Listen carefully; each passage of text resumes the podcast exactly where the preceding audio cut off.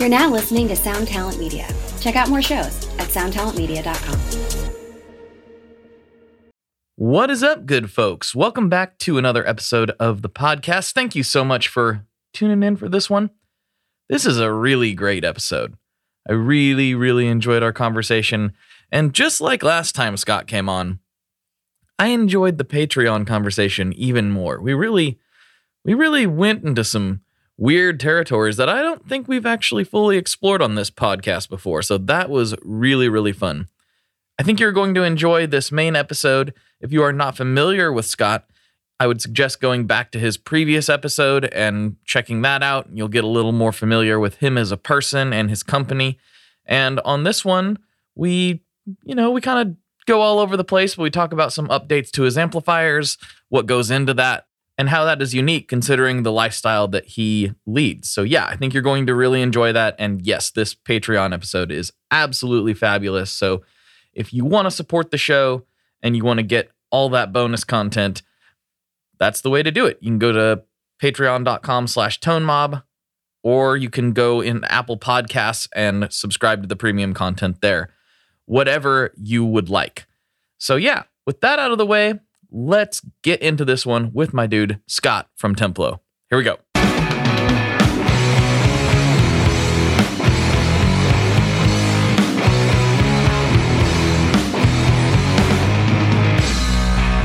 Hello, everyone. Welcome back to another episode of the Tone Mob Podcast, the show about guitar stuff occasionally, sometimes. I'm your host, Blake Weiland, and with me today, I have returning Mr. Scott Strange from Templo Audio Devices. What's going on, man? Howdy. It's been a while. It has been a while. I feel like I feel like we last talked on the podcast right before everything imploded, pretty much. Like maybe it was a little Oh, before wow. that. Yeah. Really? Yeah. So it's been a, a longer than I thought. Yeah. Yeah, because I think I think right after. So f actually, let's backpedal a little bit. For anyone who's not familiar with Scott and his stuff, go back and listen to the first episode. Otherwise, a lot of this will be somewhat confusing because he chooses to li- live a very unique and cool lifestyle, and we go we went into that pretty heavily on his first episode, which actually directly influences his products, so it all makes sense. But uh, you know, without d- rehashing that for everybody, just go back and listen to that and then listen to this one because we are going to be talking a lot about, you know, what he's been up to these last few years. And I want to dig into that pretty extensively because I'm sure he has an experience that's uh, unlike most of us. So, anyway, the quick version is you like to travel basically a lot in Yeah. very unique ways. Maybe you can give the Cliff Notes version for those that haven't heard that first episode. Uh, I guess it started a long time ago, about uh, 12 years now on the road, but I just like to change the scenery, you know, keep it interesting. I've always Mm-hmm. been somebody who who likes to see everything that's out there. You know, I used to get like catalogs of like uh, this place called the Robot Store and look at all the parts and, and things like that. Just kind of see everything that's in the world. I've just always been curious. So I think changing locations is part of that as well. Learning different cultures and uh, languages, things like that, have just kind of been interesting to me. So I, I like to keep it fresh. Yeah, you pretty much, for the most part, you go through periods where you live on the road essentially and just go from place to place, take everything as it comes, and uh, just really just experience it all. But you also like to play guitar while doing that, and uh, that's why you've you've made these amplifiers and some of the other devices you've you've come up with. But yeah, since that is the Cliff Note Cliff Notes version, when we last left off, basically, it, was, it felt like maybe a month later, maybe even less. You basically hit the road again. You were when you we've recorded, you were kind of at a home base, and then you hit the road again. So, what has that been like these last few crazy years? Like, did you end up having to hunker down anywhere, or what? What did that look like? Well, I actually I got super lucky with this. It was it's funny. It's like uh, I mean I'm pretty fortunate compared to I think to a lot of different experiences uh, through COVID and all that stuff. I actually hunkered down right before all of it started, and then stayed hunkered down in this. I had a workshop basically in the woods that had a workshop below, and I was living above. Uh, in on an island in on the west coast of Canada. It was beautiful. So it didn't really feel like anything was going on. Like I was just kind of in the woods working on stuff. Uh, and so I got to really dig into this uh, project and really work on the amp. And I built a few guitars. I built a bunch of uh, custom stuff. And I was there for about two years, I want to say. Uh, and then basically the landlord uh, said, "Hey, we want our building back. You have two months." And I went, "Well, I just did a run of nomads. They're almost most of them are done. Well, you know, I, I'm kind of ready to keep moving. Like I originally, this project was just I'd met this investor. I said, "Hey, I've got this really cool amp. I want people to have them, but I don't really want a day job." And so I was kind of hesitant. And then I ended up talking to him, and, and my plan was I thought this was going to be a quick project. You know, like I make 20 amps, I sell them, I pay him back, and I've got money to keep going, and great. And then about a month in, I went, "This is a long-term project." so uh, that's why I started with the Rambler, which is the smaller one, and then I realized, okay, if I'm going to do this, like if I'm really going to do this, I'm going to make the best possible version of this that I can do, and that's why I went to the Nomad. The Rambler's an amazing amp, uh, but the Nomad is kind of the the distillation of all the things that I would want in a perfect amp. Uh, so I got into that. But then basically, I did that for a while, and I get this notice, and I go, you know what? Great. I kind of want to move on anyway. I want to. I, I love Mexico. I spent a lot of time there, but I hadn't in two years, and um, I thought this is the perfect excuse. So what I did was, I when they gave me my notice, I went and bought a school bus, and and then I you do. started for yeah, and I started four guitars. I said, all right, I've got two months. I still have twenty nomads to finish and ship.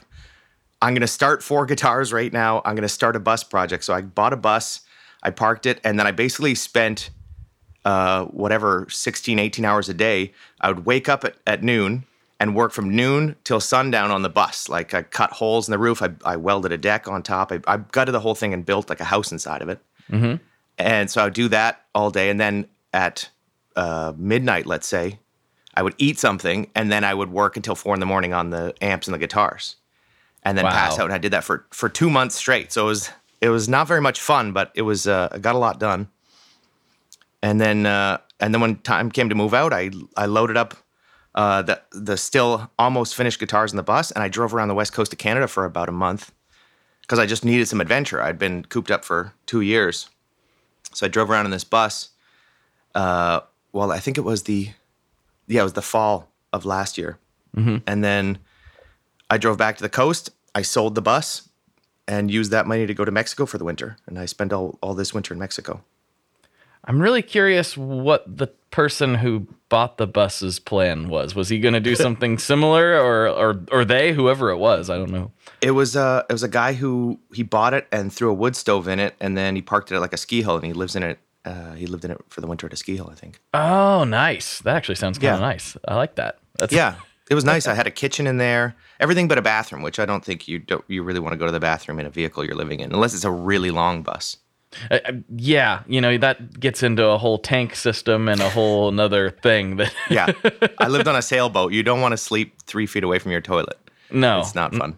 no, not a good thing. Not a good thing. I've I've done a, a little bit of uh, RV travel, and it was always funny to me as a kid where Dad's like, "Don't use the toilet unless you absolutely have to," and I was like, "But why? It's it's right there. It's for." It's what it's for. And then as I got older, I understood, like, yeah, because he was going to have Yeah. to deal with it, you know? Yeah, like, we're bringing it with us.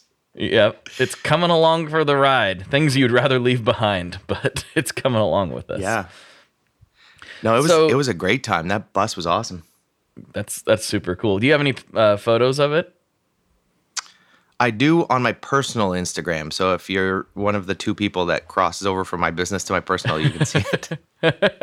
I'll have to go check that out later. Uh, But it was it was just a, a short school bus. I painted it turquoise, and then I built a like a welded a. So I I can't weld, but what I did was I went like I, I'm I'm pretty uh, uh what's the word and and resourceful if you will because I didn't want to spend a bunch of money because these things cost you know when people flip buses they cost like thirty grand or something like this.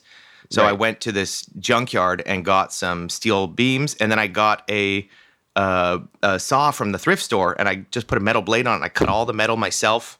Sorry about that. And uh, and and then I went to the welding shop and I said, "Hey, can can we do this for cheap?" And the guy said, "Well, uh, I'm expensive, but I have my apprentice here, and if basically you sign this, just sign a paper that says you won't sue us, you can help him, and then we'll only charge you for his time." So I ended up doing like a whole uh, thing for the roof, and it was nice. It was like a whole roof deck, so I had a second story above, and it was yeah, I loved it. A little hatch in the middle of the bus, and the shelves were also a ladder, so you could pop through the middle and There you have go. a bed on the roof. Yeah, it was great.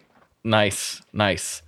That's that honestly sounds like like I I got too much baggage now, but back in the day, I could see myself Yeah. kind of enjoying that. Even though I'm not a road trip guy, as we discussed uh, extensively on the original episode, uh, I can see the uh, the appeal with a nicely set up bus Mm-hmm. and just sleeping out on top of the roof. That sounds kind of nice. I can I can dig that. Yeah, and I had a, I think eleven guitars stuffed in there. Whoa. Yeah, they all ones you made? Like, there was four that I was finishing from the shop, so I did everything except for like the fret dressing and all the final setup. Uh, and then a couple I made, a bass I made, an acoustic I made, and then yeah, I just had a like under the bed was just stuffed with guitars. I had them, you know, a little rack for guitars, one hanging without a case. There's just guitars everywhere, but they were kind of tucked away. So if you looked inside, you go, oh, he's got one guitar. But once I opened the back and pulled everything out, there's yeah, I think eleven at one point, and a drum kit. It's like a Russian doll of musical instruments Yeah. that just keeps coming. Yeah. They're- They never all end. the storage space. That's fantastic. Yeah. So then I take it, you know, you you were working with that investor. You were planning on this being a short term thing. You realized it Mm-hmm. wasn't. Now are you pretty much like, okay, this is what I do now, or are you still Yeah. trying to like travel around and like how how are you doing all this? How are you balancing this? Well, that's the thing is that's the word. I'm trying to find that that spot for the pendulum to rest in a, in a place where I can do both, and that's what I'm working on right now. Uh, going to Mexico was nice for the winter, but I almost got no work done. I mean, there was still kind of logistical stuff or or planning or, or working on the new design. Like I'd call my friend back home and say, "Hey, try this. You've got you know a soldering iron and stuff. Try this out and tell me what that sounds like and see if that would work for this." Or so I'm trying to you know because when I'm on the road, like I was in Mexico and I had an apartment for about four months, but I didn't really have access to, you know, I couldn't have parts shipped to me easily or or uh, go to the local electronics store or anything like that. I was kind of in a beach town. Uh, I know hard life, but uh, it, it's kind of hard to get work done. So Right. uh, then I come back. Like I've been back to Canada for about a week and a half now, and since I've been back, all I've been doing is working. Like I go to my friend's house every day. We we work on the circuit. I'm on, you know, designing stuff for the website and all that. So I'm trying to find that sweet spot where I can I can do both. Yeah. Yeah, because it does seem like logistically you would need somewhere solid set up, semi permanent at least, to fulfill out of, to build out of all of that jazz, while sil- simultaneously trying to maintain your sanity uh, because you do like to wander around. So it, it's it's a hybrid approach that I think is achievable, but it definitely is going to require a lot of you know resourceful thinking on on your part, which you're used Yeah. to. Well, it's it's interesting because this whole process has been uh, almost like serendipitous in a way where people come into my life right when I need them. I'm I'm freaking out because I'm like, how am I going to pull this off? And then I go like, for example, this week I was like, hey, I'm going to go catch up with an old high school friend I haven't seen in ten years. I go see his new restaurant, and I go I start chatting with him, and and he's like, oh, I'm actually uh, I have an online store. I have my own warehouse here. I do fulfillment. I was like, oh. Oh, you don't maybe say. we can work together. Yeah. Yeah. so it's like just people show up and they're like, "Hey, can I offer you exactly what you needed right now?" And I'm like, "Wow, that's that's wild." So like I had a friend also who was really into like Instagram ads and how to do all that and he'd studied kind of that for his band. And I was like, "Hey, you want me to make you cool gear and you can help me just do that stuff because I'm busy designing, running this, doing, you know, everything else." Mm-hmm. So yeah, people just show up at the right time, which has been really cool. And people believe in the project, which is really nice. Yeah. Yeah, I mean, I think there's definitely a hole eh, where this type of thing is is concerned and still even, you know, it's been several years since we first talked and it still hasn't really been filled in the way that you're filling it. And uh Yeah. that's I hope nobody catches on. don't tell anyone. Don't tell anyone. But uh What's this so- Defender Nomad? Fender Nomad. it looks just like. Wait a minute. Hey, that actually could work out good for you. You know, I'm just saying. Yeah. Like if, it, yeah. Maybe. Hey, Fender, you listening? Anybody listening right now? I know somebody at Fender is listening to this right now.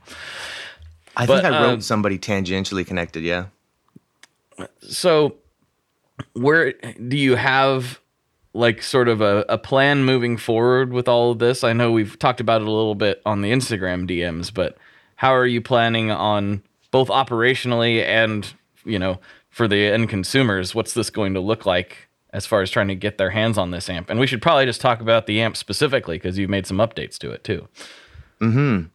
Yeah, that's a great question. Uh, so I'm kind of like I'm just playing catch up with this because my like the my my spear point is not let's make money, let's have a business like I'm an entrepreneur.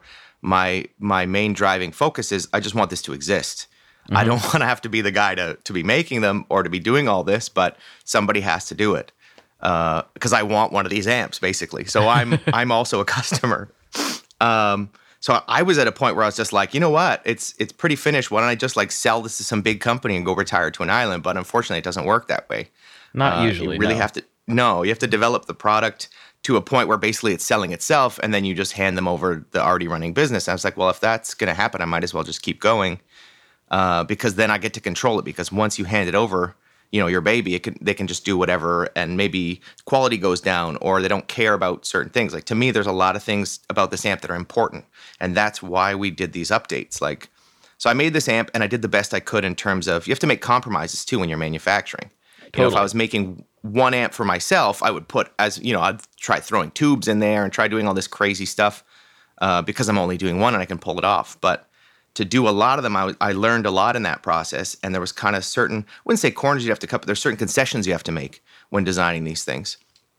And so I did that. I did a sort of like a digital style, like a Belton style reverb, uh, just as a courtesy, because I was like, I use my own reverb pedal that I like, but not everybody has one. So I'll throw a reverb in there, I'll throw a mic input, and they weren't amazing. Like the mic was just kind of, I call it a courtesy mic for let's say my friends are in Mexico, they're playing a show on the beach and they've only got the one amp, well, at least you can plug in and get some vocals. They won't sound crisp like through a PA, but you have something.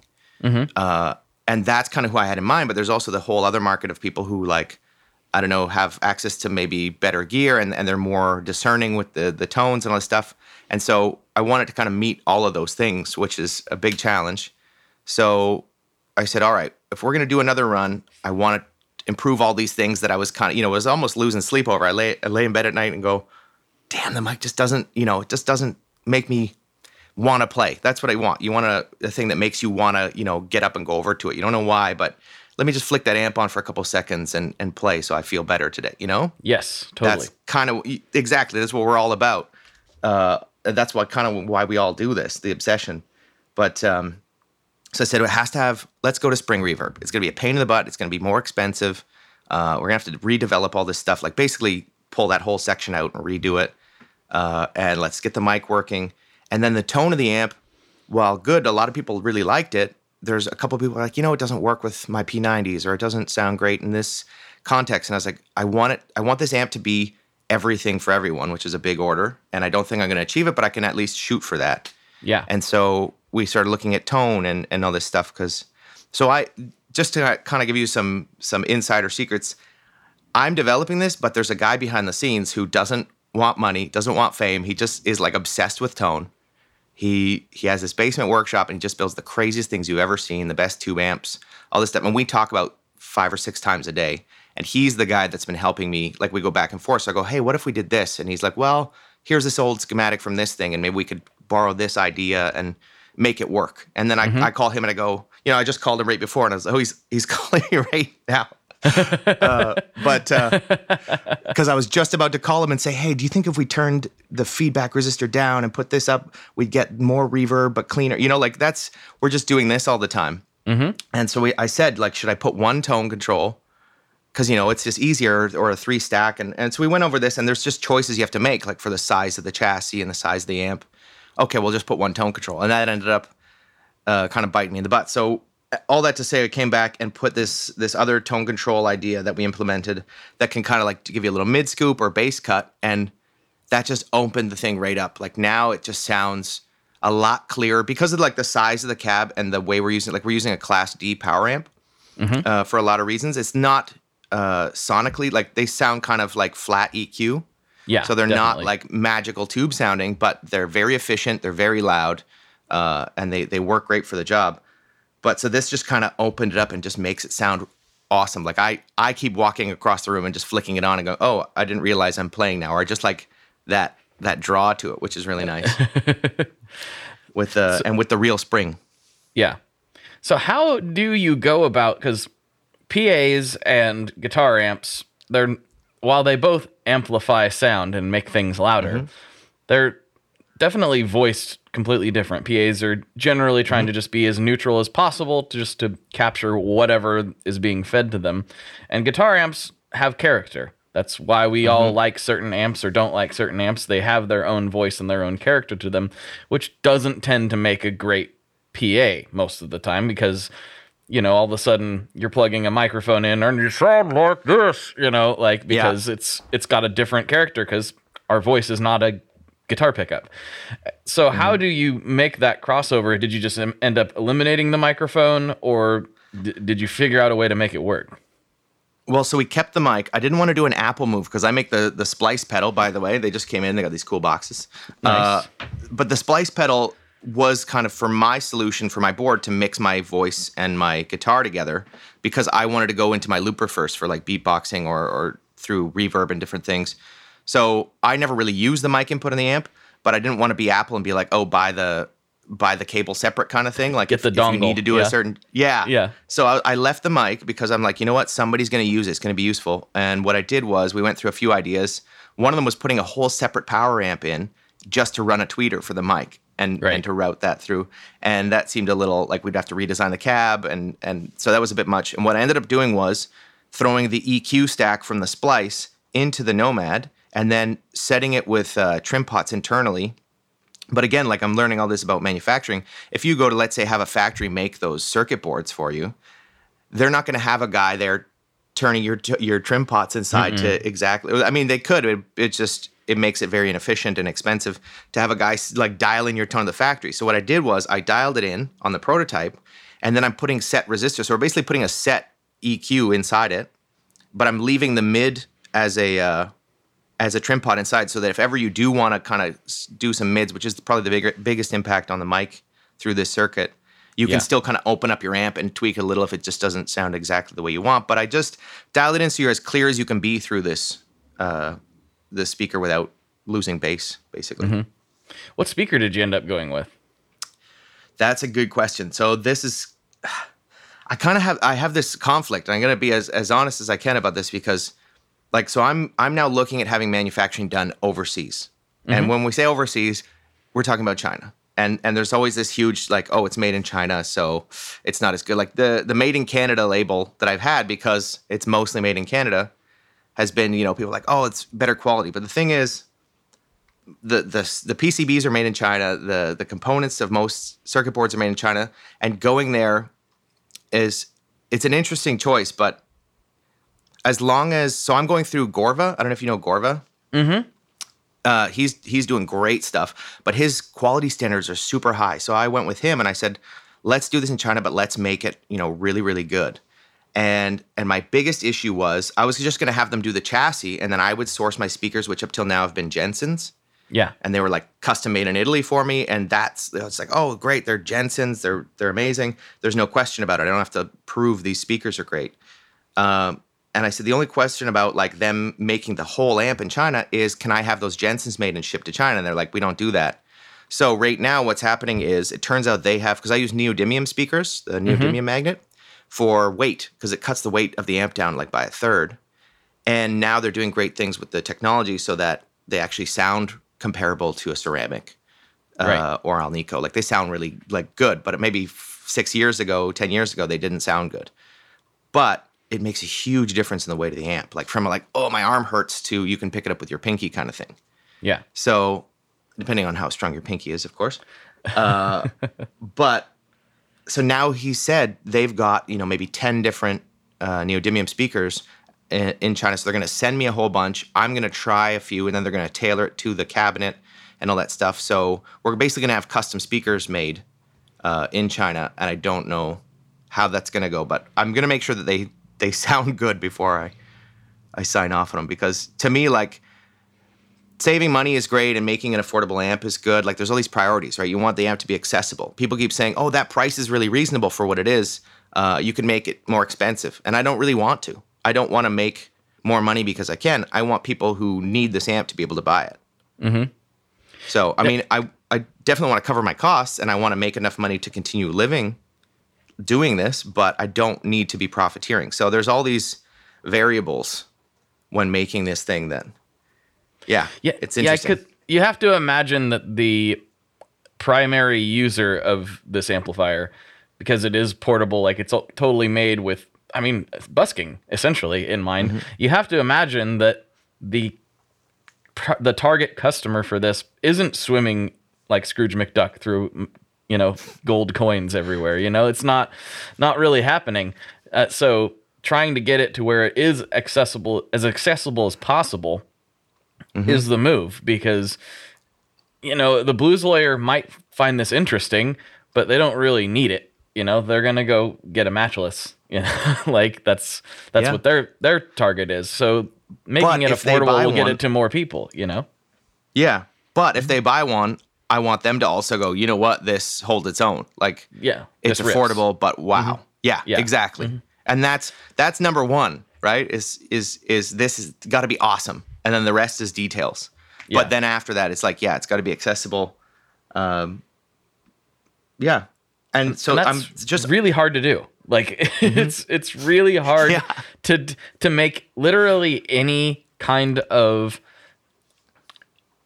good quality audio product that isn't you know pricey to most people because it's just hard to do there's so many different things that go into it there's so many different concessions and considerations you have to make and you know nothing's ever going to be exactly perfect and hit every single mark. You're always going to have to like like well okay, this pot Yep. is a little bit better but it's worse for this reason, you know. It maybe it feels Yeah. better but like it's not as uh the it's not as accurate or like maybe you know like you said like the ceramic speakers sound really great. This is really cool, but now the amps, you know, way heavier and that defeats the purpose. Mm-hmm. So there's always Yep. things you're you're having to look at and analyze and and it goes with I, I think a lot of people don't understand how much time just goes into trying to make a good looking appealing box to put it in mm-hmm. you know it's like so many different ninety percent of my job is that is is just thinking of all that and weighing everything and going, do I do this or do I do that? And yeah, it hurts. Like it's a lot of brain work. The the physical stuff isn't as bad. Like I actually on the last run, I did all my math and I went, oh, I'm making I'm making money in these amps. I did not uh, count my hours at all. so I did all the assembly, all the vinyl wrapping, this like even the speaker grill cloths. I'm there with a blowtorch, like melting and tamping down the corners, and hair dryer shrinking them. That's a little secret in case you want to tighten up your grill. By the way, is the hair dryer. But I did all of that, and I didn't count my hours. So I'm looking on paper. I'm adding up. I go, okay, vinyl costs this much. The circuit boards cost this much. The batteries. Those are the two biggest expenses on the amp: is the battery pack and the speaker. Uh, like my cost on a Jensen speaker is 75 US at wholesale. right So that, Yeah. that's like, what is that? That's about a quarter of the sale price of the amp. yeah Uh, so, and then the battery's about the same because I'm not uh, cheaping on the batteries either. And that's one of the big questions I get to is how long does the battery last? And the real answer is I don't know because I charge mine once a month. And, Wow. And my yeah, well, I don't play like so. I don't play to to be honest. I don't play you know five hours a day, but I'll go and turn it on and noodle for half an hour, like every day. Mm-hmm. So it la- It's about this big, and it's the same cells as they put in Teslas, the 18650s. mm-hmm Uh, lithium ion got- things yeah yeah, lithium Mm-hmm. ion, and there I had a pa- I have packs made. I put little indicator on them, but they last forever. Which is, and that's what I wanted because I was talking to, to my friend, and I was like, "Hey, we could take one cell out and take you know two amp hours off. Uh, what do you think?" He's like, "No, go for the go for the huge battery. Keep it. You know, you've set a standard now for battery life." uh, but uh, and and yeah, I think like again uh, to come back to your point about busking it's interesting because people say like oh is it, it's a busking amp and i try and shy away from that because I, I i've done a lot of busking in my life i don't really do that much anymore uh, which is a luxury really because you know if you're busking it's because you probably need to right uh, or you enjoy it but i mean that's a, it's a job right busking's a job totally and and uh, and I don't want people to really think about this as a busking amp. I want them to think it's a great busking amp, but I'm trying to uh, make it so it's a great everything amp. Like if you only had to own one, I would want it to be this one. Because of mm-hmm. all the boxes that it checks, right? Like, so I have jazz players who are like, hey, this thing's really clean, really loud, and really light and small, and I can just carry to my gig on the train. Perfect. You know, exactly. It's battery powered, so there's no 60 cycle hum. So I can go to the recording studio and have no hum from this amp and run all my pedals hum free off of it too. So like I'm trying to like check all those boxes for people. Well, and you know, talking about that specifically, if you are a jazz player, you know, going around to New York City, for instance, you know, they like it loud and clean and noise free. And Mm-hmm. you plug in at some of these old clubs with the old janky wiring and stuff, and you're not gonna be clean anymore. Like in, Yeah. in many, many cases. You're gonna have some ground loop somewhere, you know, somebody running a, a their hair dryer in the apartment upstairs and it's going to influence you downstairs. Like there's all kinds of different It things sounds like Mexico. yeah yeah. And so you know this takes care of that. You don't have to worry about it. You just grip throw it on stage Yeah. and you're you're ready to go and you don't have to worry about any of those problems. So that is a so i think that's something that's not really talked about with battery power specifically. It's super clean. Yeah. there's no no interference with that kind of stuff. It's fun sometimes to be like in the middle of a jam and just pick up your amp and just walk over to the other side of the room. You know, just move around while you're playing. confuse everyone what what is he doing? You could even strap it to your back, to be honest. Like you could throw it in a backpack, you know, and leave a leave a hole or something and just walk around with it on your back. how much but- does it weigh what's the overall weight on the new one? I think it's 12 pounds, I want to say. Oh wow Yeah. So I've got one here. 12 pounds. That's I have guitars that are almost that much. So you Yeah, it's about a Les Paul. It's about a Les Paul weight. not bad. Not bad at all. That that's actually really nice for gigging. That's super nice. Let's see if I- yeah, you can see, uh, you can audibly see with the Right. sound waves. For anybody watching, there's the magnet. It's very small. It's like a hockey puck size Yeah, instead yeah. of a, a dinner plate size. And there's the battery in there, which is also and that cover huge. just pops off. Is that Velcro? Is that what's going on? Yeah, Nice. For the audio audience, he pulled the back cover off of the amplifier and showed me the little tiny speaker magnet. So there you go. yeah, the behind the scenes view. Mm-hmm. So, moving forward with this, once the amp's done, once it's dialed in, it's everything's up and running as you are hoping that it does. Mm-hmm. Is there more products? Is there other ideas that you have that you're wanting to explore? There other things you're looking at, or are you kind of gonna just roll with this for a while and, and see how it does? Uh, that's a that's a great question. Uh, I think the process of this, I kind of got caught up in this process, and now my brain's like, what else can I do? What else can I, you know, watch too many of those inspirational videos, and I just have a list now of of like things I want to make. And because I'm learning the manufacturing process and the development process, you can just throw something now into that formula. And I have a little bit of a network now. I have a guy I, I go to to say, how do I solve this little noise here or this problem? I have a guy to go to to say, hey, can you do a, a circuit board layout? So I kind of have this this road that I've cleared to to be able to bring things from my brain to a store or to your pedal board kind of thing, which is really neat. So I go, what else can I make? What is necessary? And that's kind of always been my approach is where are the holes? Because I could go and make a distortion pedal, but not only has it been done a million times, there's all this competition for it. You wouldn't get, even if it was the best distortion pedal in the world, nobody would know because there's so much noise out there. So I go, okay, well, what is nobody doing? Because then I can be the best at that. Right.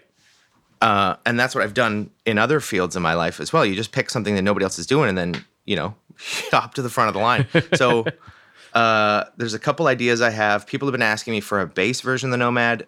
That's, uh, but that's a little bit down the road. Bass actually sounds great through it already, which is lucky.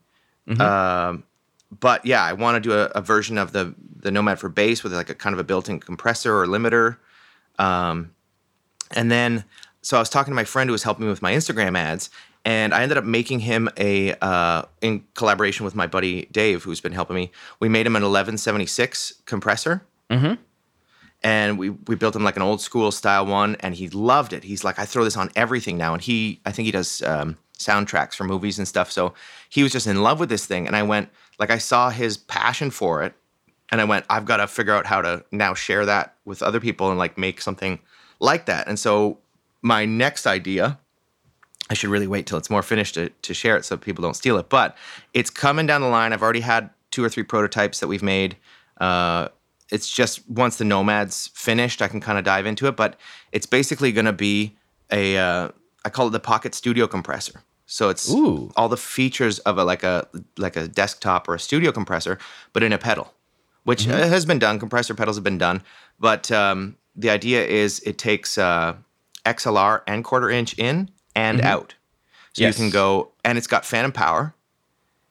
And so what that means is you can do a bunch of things with it. So you can also there's also a dry mix, so you, and then the attack, release, and and level and all that stuff. You can change the ratio, and there's a VU on it. But the main thing is that because it's got phantom power, and you can also power it with phantom power, you can it's super versatile. Nice. You can power it with phantom power or nine volts from a pedal board, and it's set up so and there's a foot switch on it. So this way it's top jacks for your pedal board, and then this way it's XLR through for like on your on your desktop. Mm-hmm. And uh, and so what you could do is you can use it as a DI. You can use it as a just a phantom power source if you bypass it. So if you have a condenser mic and you want to power it with a little preamp, you can use it for that. And then you engage the compressor, and now you've got compression on it. So if you're doing podcasts or YouTube stuff or anything, you can kind of put it in there. And then the circuit is uh, yeah, just designed to be really noise free and really smooth sounding compressed. We're like dialing in the sound. And so it's more about utility. Like I, I start from the end of the user first. Yeah. Right? So you go, what do I need to accomplish? You know, what are the uses of this? And then I work backwards from there. Mm-hmm. I love the sound of that. That sounds awesome to me. I I've been trying to make an effort to when I'm recording to remember to put a DI track out on everything because I'm getting more into uh I know I know everyone's to call me out for this. I'm getting more into the digital uh amps and stuff and because it's just they've improved so much and I always find it really nice to be playing with the amps in the room, letting that air move around me and blow around.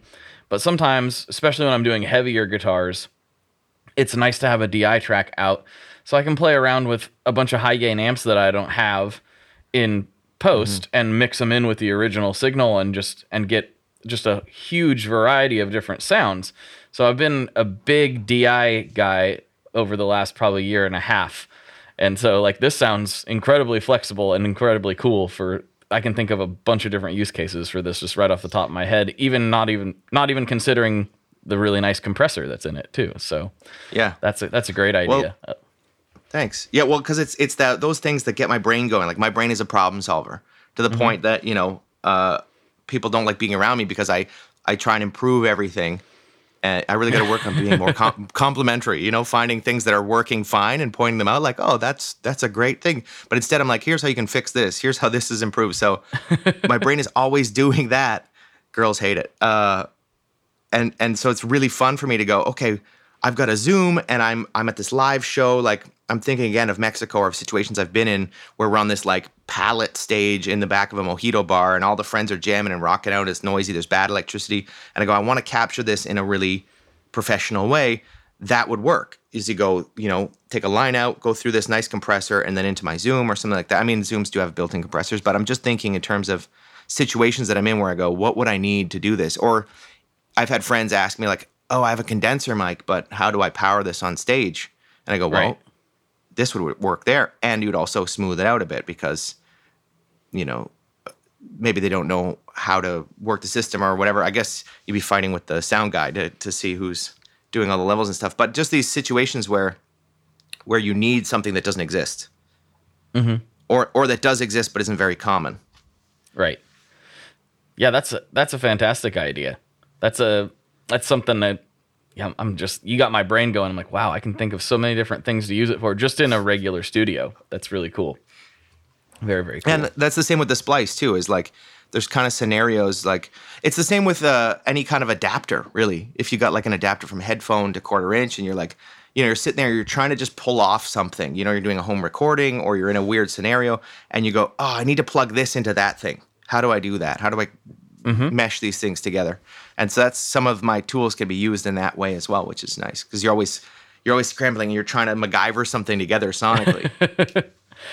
you know it's it's something that i suffer from really badly is you know, I tend to chase like the exciting things, like, oh, cool, there's a new Chase Bliss pedal, or cool, this new really mm-hmm. awesome fuzz just came out, or this, you know, thing that is, you know, more more obviously like intriguing, I guess. You know, new mm-hmm. guitars, new, you know, whatever.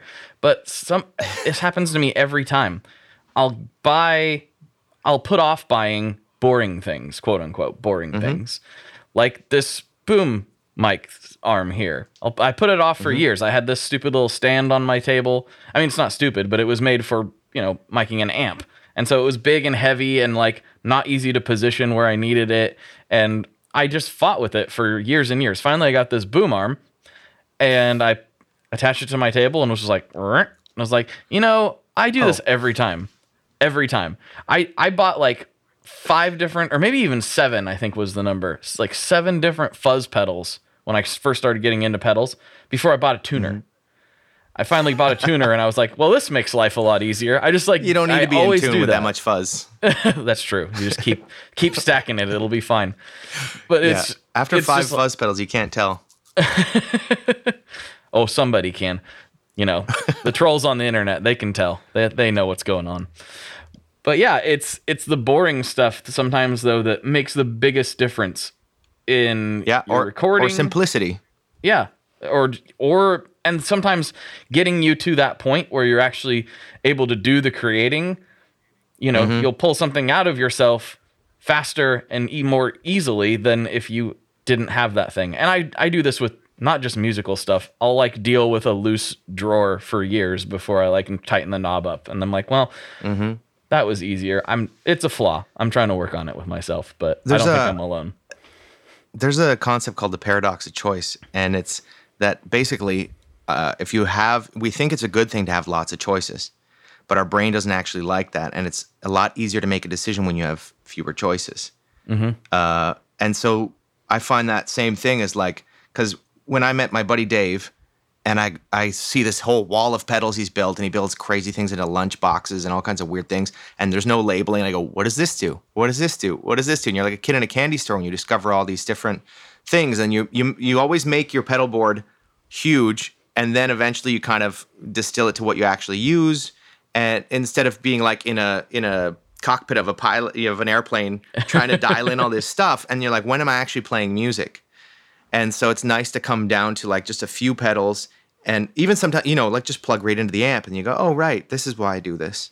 This mm-hmm. is, you know, kind of the purest expression of this. So yeah, uh, some of that stuff is boring, but I find too, like just getting back to just a few simple things. And that's why too, like there's a few other things that I wanted to design. And I thought, let's just keep it, you know, like as, as few things between you and music as possible. Yeah. Yeah, it's it, that is true. The paradox of choice is a real thing. And I you know, I am a gear hoarder and collector and sometimes I do uh, just like I'm just plugging into the amp today, which I don't think anybody would mm-hmm. probably expect from me.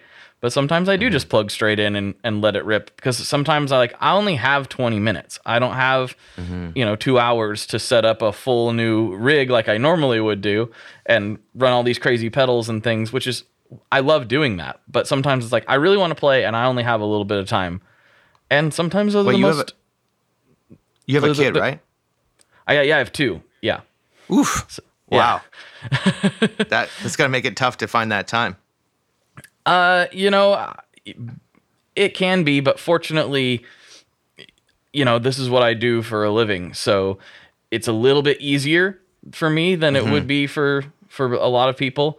That said, I'm like in a, a crazily hectic period right now with, um, you know, there's stuff with Stringjoy that I got, got going on. I'm flying out there next week, and you know, a ton of like home projects that I've put off for years uh, that I'm you know trying to get done this year, and uh, and then on top of that, you know, just trying to be present and be be a good dad.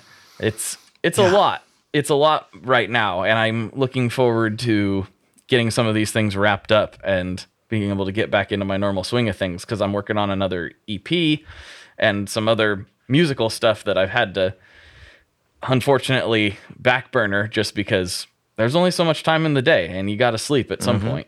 So it is what it is. That's what they say. That is, I have to. I am actually just the biggest. I'm the biggest wuss with sleep, Some people can like run on three hours. If I'm Mm-hmm. tired, I am the most inefficient person in the world. My brain just does not work without sleep. And I've seen people I think I think nobody really works without sleep to their peak efficiency, but I've seen some people who are much well, my wife even, she can operate much better on lack of sleep than I can. I've got to get at least 6 in or I'm just an idiot. like Yeah. my brain just No, I doesn't hear work. But yeah, I know I know there are some people that they're like superhuman somehow. And they're like, I haven't slept in four days, and look at all this stuff I got done. I'm like, yeah, it ain't me, man. It's not gonna happen. Yeah, maybe they're just like functioning alcoholics where it looks like they're keeping it together, but meanwhile they're like messaging weird. You know, like when you have a pull an all nighter and you just start like having weird conversations with people from high school or something on MSN Messenger or whatever. like you're just like, where am I right now? Like like the Ambien walrus kind of thing. like your brain just shuts down, and you think you're doing things normally. I I have a friend who's he's like, I've gotten so much work done. But they're like when you when you talk to him, it's like you did, but also you could have got that same amount of work done and slept. You were woefully inefficient with your time. Yeah. Because you're so scattered, because you're so fried. He's like, oh, I gotta stay up so I can get all this done. Sometimes that's true, but oftentimes for him, I'm like, you'd get that same amount of work done if you would just sleep because you spent two hours on the phone with me telling me how much work you got done. Like in that two hours, Mm-hmm. what could you have done if you were a little sharper mentally? You know, Yeah, Probably time management. But you know, I'm not criticizing. Everybody's got their own operational mode. and Mine's just not that. So Yeah, Whatever I've been works, staying up till till about four every night since I got back from Mexico. Just all the stuff there is to do still on this amp. We actually got it going. I think this week we finally hit the point where everything was working, which was mm-hmm. nice. And then I went, oh, there's all the other stuff to do, the website. Now I'm like, oh, I should design T-shirts. So I spent an entire day. You would think, oh, I just throw a logo on a T-shirt and I'm done. But I think it was like seven or eight hours of like, oh, this color or that color or this or the text here. And there's just there's endless work when it comes to this stuff. But yeah, pulling like till four in the morning basically every night, and then waking up and go, uh, and then just hopping back on it. I, I think a lot of people, and myself included, prior to like diving more into this stuff, they don't really realize like it took us three months to do the rebrand for Stringjoy, and that was with uh, like a team of people working on it, you know, and it doesn't seem like it should take that long. It seems like it should be much faster than that. You'll come up with a good idea, you'll execute, boom. But then you have to think about like how does it look in this position? Does this work on a t-shirt? Does this work on this side of the box? Do you want to put this here or like everything has to be considered if you want to do it right. And I think until you've actually had a hand in that process, uh, you don't realize how intensive that can really be. And it's like, oh, this is why graphic design is a full time job for people. Yeah. Like, Yeah, because then you you put the whole thing together and you export the files and you go, oh, that looks good. You put on a t-shirt and you go, ah, you know what? On that background, I've got to cut out this, this, and this. Then you go back and you do all that, and then you go, oh, you know what? And so I've got like 37 variations and probably like 15 files that say this is the final one of you know the design. And and it's funny because you show stuff to people and th- they go, oh, that looks nice, and it's like, yeah, but you have no idea the the journey from here to there, what that took. And if you just look at it and then people judge that based on what they see finally, ah, it's okay. And you're like, yeah, but from where the idea started, like start with nothing and then end up here and see how much there is in between. It's it's mind blowing. Even to me to watch my own process is like, wow, this is a lot more involved than I would have guessed. everything is, you know? Yeah. I think uh, there's very few things in life that are. Uh, what I've realized is that everything is kind of what you think it is to a degree. You know, before I knew anything about guitar strings, I was like, is it really just like metal wrapped around metal? And it's like, it is metal wrapped around metal. You know, it's like, and but in doing that, there's infinite variables of how you can wrap Yeah. that metal around that metal and whether that's Yeah. going to work or not. And It's precisely this way that's the good way. Yes, exactly. And and some people do it a different way and it it's it's so crazy to like this is should be just like a one step process. You just wrap it around. But mm-hmm. no. It's it's so much more than that. And it's that way with everything. You look at pedals and you're like, is it really just like soldering all those components to a circuit board? It's like it is, but there are infinite ways you can solder those components to a circuit board. And if you do Yep. them just slightly different, even a layout, like, like the same Yeah, circuit laid out differently. components? Yeah, Yeah. It, it's crazy. So, and that's why It's the, uh, that's why these things are all I like like the graphic design thing are full time jobs for somebody. You Mm-hmm. know, because there's so many ways to do it. That's a that's an interesting concept, like the infinite monkeys, infinite typewriters thing. Like Yeah. because of hu- humanity, like we're basically running a simulation where like we're all like the data in this computer. And I, I bring it back to Mexico again, where you like think of tacos and you go, oh well, it's a corn tortilla, some form of meat, lettuce, tomato, uh, maybe cilantro. onion. Like it's like maybe ten things. How how many ways could you put that together? And every single place you go to, it tastes different Yep. and it comes down to the care uh, of the person doing it like you know did they think about oh maybe i'll try this ingredient or i'll source these things fresh or they just go this is how i learned it i'm just going to slap it together or you know their parents did it a certain way. Like there's all these millions of variables that end up with this thing and and the same thing with like all these fuzz pedals. And that's where the obsession comes from is like if i use this transistor then we'll get ex- you know like and you can't even, there's not even concepts to describe it anymore. Like you're just like oh this fuzz has kind of like a lemony electrical you know tingle. You know you get to this point where like oh that's woolly. Like how is how is it woolly? You know what i mean? Right. because there's so there's so many fine nuances in it like flavor almost. And and that's the fun. Like i think that's why we do this is is those little things. And the more the longer you do it the more you can pick those out. We're like uh, wine tasting but for sound. Yes, a hundred percent. That is a great analogy, actually. It's like, oh, this one. I mean, wine is actually really similar in that you're like, oh yeah, this one tastes like tobacco, olive oil, and lemon juice, and it's like, does it though? Like, is or does it taste like wine? And you know, Yeah. the more you do it, the more you can pick those things out. And in my palate, And for you- cr- uh, go ahead. Sorry. I was just gonna. And are you trying to get drunk, or are you trying to enjoy the flavors? You know, are you just trying to play loud, or or are those things important to you?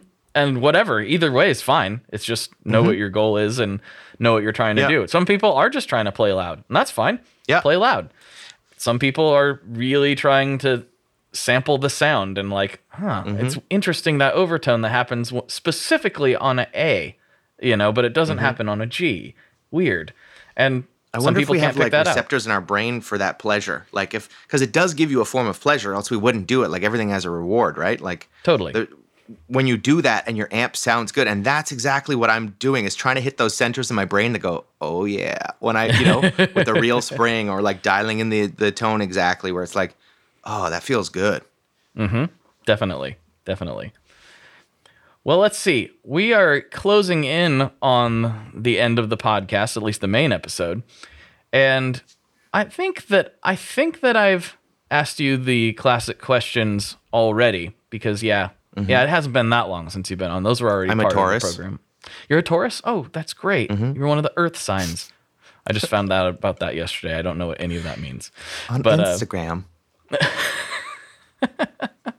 apparently I'm one of the fire sign. I mean, like how how many ways can we break down these star things? I don't know. It doesn't make any sense to me.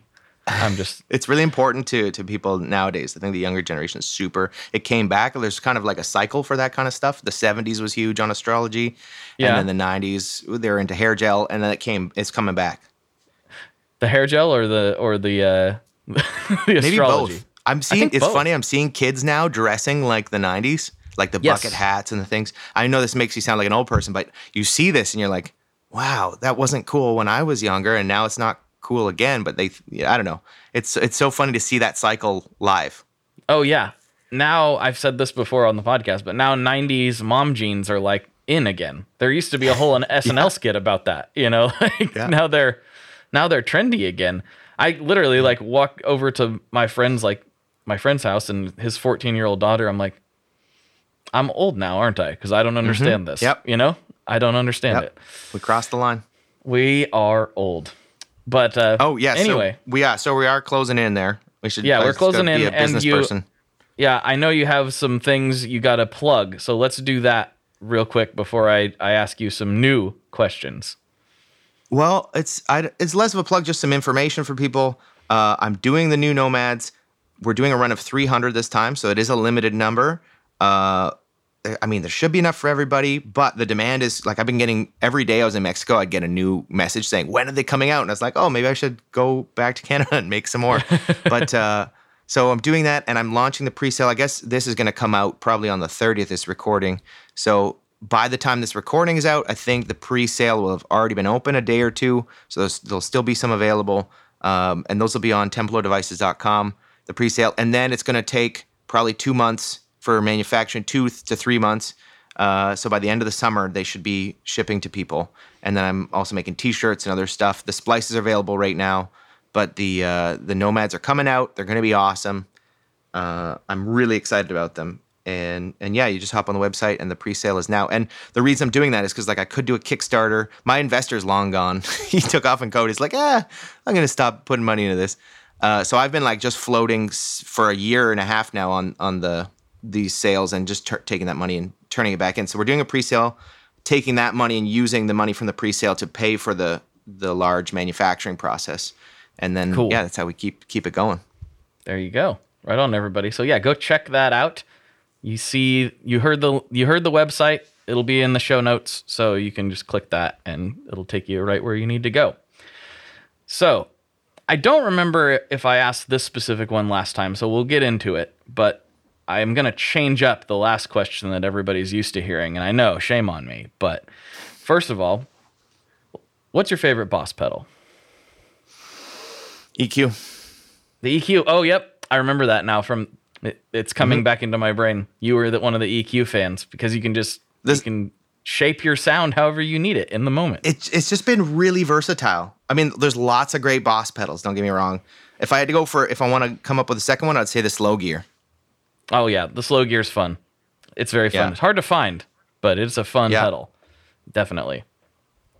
All right. Now normally I ask about pizza, and everybody knows that. But since you've been on before, and we've already talked about that, and you just spent all this time in Mexico, let's talk mm-hmm. about your very favorite taco.